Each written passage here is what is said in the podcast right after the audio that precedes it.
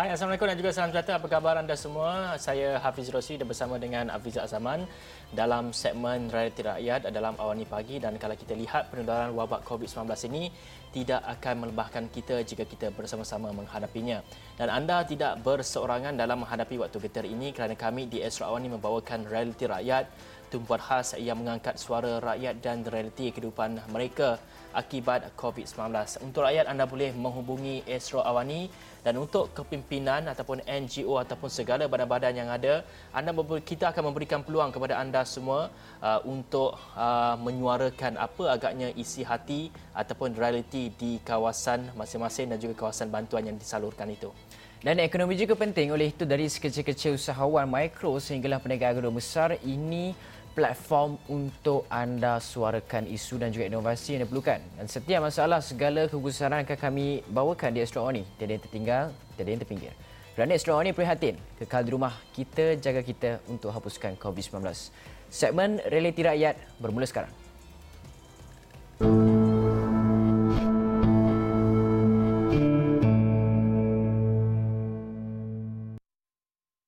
Baik, ketika P K P ini semestinya ramai terkesan dan ada yang tidak dapat bekerja dan juga hilang mata pencarian mereka. Dan sungguh pun ada bantuan dari kerajaan disalurkan, ia sebenarnya tidak cukup untuk menampung, terutamanya bagi keluarga yang besar. Dan ketika P K P inilah kita dapat saksikan banyak organisasi dan juga badan bukan kerajaan N G O masing-masing memainkan peranan untuk menghulurkan bantuan.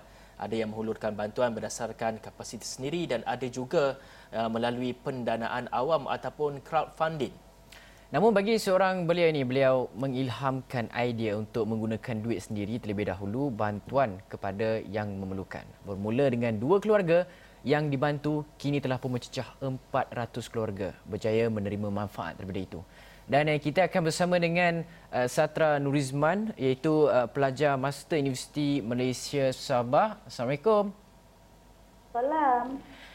Ah, okay. Selamat pagi. Selamat pagi.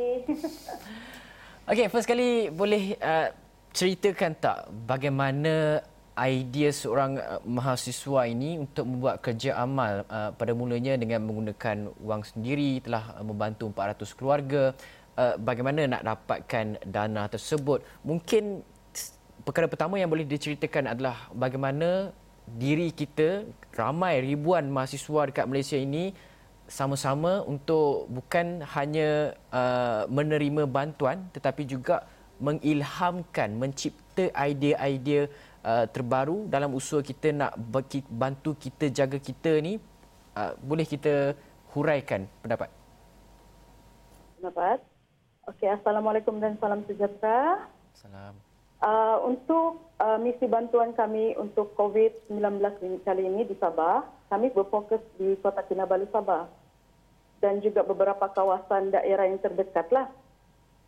Uh, untuk hmm. permulaan pada tim kami, kami hanya dua orang sahaja yang bergerak. Semua kami lakukan sendiri uh, daripada mulanya. Permulaan adalah dua keluarga yang kami bantu, uh-huh. iaitu menggunakan duit sendiri bersama rakan saya Puan Raisyah uh-huh. Abdul Gapur. Uh, kami menggunakan duit sendiri untuk membantu dua keluarga yang berada jauh daripada kawasan bandar. Seterusnya, uh, kami mendapat idea untuk membuat crowdfunding uh-huh. sebab kami ingin membantu lebih ramai keluarga yang terputus bekalan makanan, hilang mata pencarian, uh, beberapa golongan yang tercicir, pekerja yang uh, meng, apa, ada gaji harian sahaja, mm-hmm. tidak mempunyai pendapatan bulanan. Daripada situ kami mendapat idea untuk mem, mengumpul dana um, melalui keluarga kami, rakan-rakan, kenalan. Dan tidak sangka terdapat juga orang luar yang ingin membantu sebab mereka melihat uh, usaha ini melalui Facebook saya. Mm-hmm. Dan juga beberapa N G O jugalah yang ingin memberikan kami sumbangan, uh, memberikan support, sokongan dan sebagainya lah. Baik, Sastra. Uh, sebagai, uh, ya. Baik, Sastra, ketika Sastra uh, mendekati masyarakat, menghulurkan bantuan kepada masyarakat, Mungkin ada cerita-cerita yang menarik ataupun cerita-cerita yang mengayat hati yang ingin dikongsikan bersama kita semua. Bagaimana keadaan mereka, situasi mereka, adakah ada antara uh, keluarga yang terputus bekalan makanan? Mungkin dapat dikongsikan. Okay. Memang banyak yang kami jumpa, memang banyak yang terputus bekalan makanan. Ada juga baby, terutamanya sangat menyayat hati, empat hari minum air sahaja. Dan bila kami uh, mendapat sumbangan susu, memberikan sumbangan susu, susu tepung baby, dia senyum dengan gembira sekali tu baby. Dan juga ada seorang ibu tunggal uh, melihat kami menghantar bekalan makanan kepada dia. Uh, dia menangis sangat, apalah sangat, dia menangis dan terharu dengan apa yang kami lakukan. Sebab mereka ini adalah golongan yang tercicir, yang tidak mendapat mana-mana bantuan daripada kerajaan. Dan Jadi, juga ada beberapa keluarga yang beberapa hari sudah tidak makan, terutama pada waktu bulan puasa ini. Jadi dakwa penduduk Orang, itu, mereka ini tidak dapat bantuan ke bagaimana? Ataupun bantuan tidak sampai lagi ke bagaimana? Apa dakwa mereka? Uh, mereka tidak mendapat bantuan sebab uh, mereka ini tinggal di tapak pembinaan, uh, di kawasan-kawasan setinggan, yang tidak mempunyai uh, pihak berkuasa seperti Ketua Kampung, M P K K untuk mempa, uh, me menyalurkan bantuan kepada mereka. Dan juga kawasan yang tidak sukar dijejak oleh pihak yang berwajiblah. Boleh boleh Sastra kongsikan kawasan-kawasan tu, contohnya di kawasan-kawasan yang mana yang mungkin kita terlepas pandang untuk menghulurkan bantuan? Okey, kawasan ini uh, seperti kawasan yang bukit, berbukit dan sangat tidak kita sangka akan ada rumah di situ. Kami dapat pun uh, melalui Facebook mereka melihat kami mengantar bantuan, mereka menghubungi kami melalui Facebook. Jadi itu adalah kaedah yang digunakanlah untuk uh, mengetahui ataupun untuk mengenal pasti uh, di mana keluarga-keluarga yang memerlukan. Apa tu? Jadi uh, melalui Facebooklah kiranya uh, ataupun saluran yang digunakan untuk mengenal pasti keluarga-keluarga yang betul-betul memerlukan, ataupun mungkin ada kaedah lain yang digunakan. Bagaimana untuk mengenal pasti uh, mereka yang memerlukan ini? Okey, satu Facebook. Kedua, saya juga me- meletakkan di Facebook saya itu nombor telefon saya. Jadi mereka akan hubungi saya sendiri untuk mendapatkan bantuan itu. Dan uh, juga terdapat juga beberapa kawasan yang memohon keluar daripada kawasan Kota Kinabalu lah. Sastra, dalam masa yang sama juga, uh, kita nak melihat apabila bantuan-bantuan itu disalurkan ketika Perintah Kawalan Pergerakan ni, mungkin hmm. ada terdapat cabaran-cabaran tertentu yang terpaksa dihadapi dari segi uh, logistik ke, dari segi uh, dana keuangan ke, uh, bekalan yang tidak mencukupi ke, ataupun saluran-saluran uh, bantuan itu uh, kurang menyeluruh ke? Mungkin apa cabaran-cabaran yang dihadapi ketika ini? Banyak cabaran yang kami hadapi. Pada permulaannya kami pernah hiking tiga puluh minit daripada jalan utama ke seorang, hanya satu rumah sahaja di bukit itu. Itu ada warga emas di situ dan ada beberapa cucu yang dijagalah. Jadi kami menghantar beras sepuluh kilo, sebab kami hanya berdua, kami mengangkat, kami duduk pun perempuan, tiada kudrat lelaki. Kami mengangkat uh, tiga puluh minit hiking dan itu salah satu cabaran. Banyak uh, kawasan yang kena hiking lah, satu. Kedua, kereta rosak, uh, sampai mengeluarkan kos enam ratus ringgit sendiri untuk memperbaiki uh, kereta kami lah. Ketiga, uh, hujan lebat. Kami pernah terkandas di, uh, kami panggil nama dia Kion Som. Kami terkandas di atas bukit tersebut dan tersesat sebab G P S uh, salah, salah inilah G P S tu. Oh, jadi... Dan juga dana pun kami kekurangan dan bekalan seperti beras kami sukar dapatkan. Mm-hmm. Sebab uh, banyak kedai yang tidak memberikan Uh, keizinan untuk membeli banyak bekalan tersebut.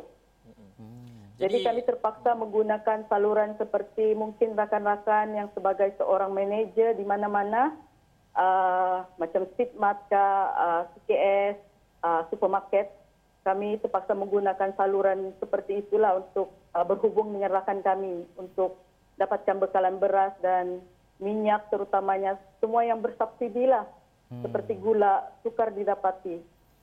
Sastra bergerak secara uh, sendirian dengan kawan ataupun mungkin ada bernaung di bawah pertubuhan ataupun organisasi, dan apa perancangan selepas ini? Mungkin ingin bersama dengan uh, menubuhkan satu N G O ke bagaimana? Okey, kami bergerak secara sukarelawan bersendirian menggunakan dana awam dan juga dana B I S sendiri. Uh, tapi kami mempunyai N G O N G O angkat untuk mendapatkan permit daripada J K M. Untuk bergerak, sebab menyalahi sisi, di sisi undang-undang sekiranya kita tidak permit. Uh, dan kami memang ada perancangan untuk menubuhkan N G O untuk membantu golongan seperti ini, hmm. yang miskin tegar dan sebagainya. Sastra, kalau Sastra boleh kongsikan kan, semangat untuk membantu orang ni kan, kalau kita lihat majoriti, bukanlah majoriti, macam kita ada ramai mahasiswa-mahasiswa dekat Malaysia ni, diploma, degree, master dan juga doktor itu sendiri pun. Kita ada ramai, tapi inisiatif-inisiatif yang dijalankan oleh mahasiswa itu mungkin uh, kurang sikit lah kan, yang mereka cuma nyatakan di laman-laman media sosial, Facebook, Twitter dan sebagainya, apa bantuan-bantuan yang mereka akan terima. Tapi inisiatif untuk bagaimana mereka ataupun kita sendiri untuk membantu uh, sesuatu individu ataupun komuniti itu uh, kurang kita nampakkan ketika perintah kawalan pergerakan ini. Bagaimana Sastra melihat kepada perkara ini, dan mungkin uh, ada nasihat ataupun uh, nilai-nilai yang mungkin Sastra ingin sampaikan kepada mahasiswa supaya mahasiswa, anda orang muda, anda ada idea-idea baru, anda ber, boleh berkreativiti, inovasi, inovasi tertentu yang boleh dihasilkan untuk membantu komuniti Malaysia itu sendiri dalam kita menghadapi tempoh-tempoh yang sukar ni, Sastra? Okey, baiklah. Uh, nilai yang patut kita tekankan di sini adalah kemanusiaan. Tanpa mengira sesiapa pun, kita harus membantu mereka dari segi uh, peri kemanusiaan kita. Baiklah, sebenarnya banyak rakan saya me- menjalankan sendiri uh, misi seperti ini. Seperti uh, Muhammad Farid Abraham di Sandakan, dia melakukan crowdfunding juga untuk apa kampung dia sendiri. Uh, dan juga ada juga kawan yang berada di daerah lain, Tawau, uh, Asmah Binti Kadir, uh, dia melakukan benda yang sama juga dengan saya. Untuk uh, crowdfunding dan membantu golongan yang kefikiran. Banyak sebenarnya mahasiswa juga yang melakukan perkara seperti, seperti ini, inisiatif seperti ini. Cuma m- mungkin tidak secara meluaslah. Sebab kita pun seorang pelajar yang tidak mempunyai pekerjaan, kita kita bergantung pada dana awam. Kami pun sebenarnya kemungkinan hampir ke penamatlah sebab kita pun kehabisan dana sudah sekarang ni. Okey, baik. Terima kasih. Sastra Nurizman merupakan pelajar master Universiti Malaysia Sabah.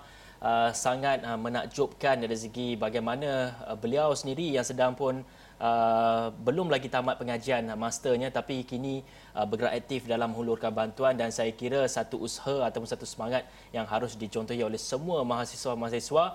Kalau sekiranya pada masa muda-muda ni anda telah menunjukkan uh, anda bersedia untuk berkhidmat, dan saya pasti dalam masa akan datang nanti anda bersedia untuk menjadi yang berhormat. Ya, betul tu. Dan dalam masa yang sama, kalau kita terlibat dalam secara langsung dalam usaha aktiviti-aktiviti kemanusiaan ini, benda-benda inilah yang akan bantu kita untuk nak dapat kerja nanti, boleh masuk dalam resume dan sebagainya. Dan majikan kalau tengok kerja-kerja amal kemanusiaan yang kita lakukan ini, benda ni akan boleh menjadi plus point untuk kita semua ha, nak cari kerja nanti. Okey, baiklah. Itu saja untuk uh, Realiti Rakyat untuk blok yang pertama ini. Kita akan ke blok yang kedua, tapi kita, sebelum tu kita nak rehat dulu seketika. Kita ada banyak lagi cerita Realiti Rakyat sekarang ketika P K P.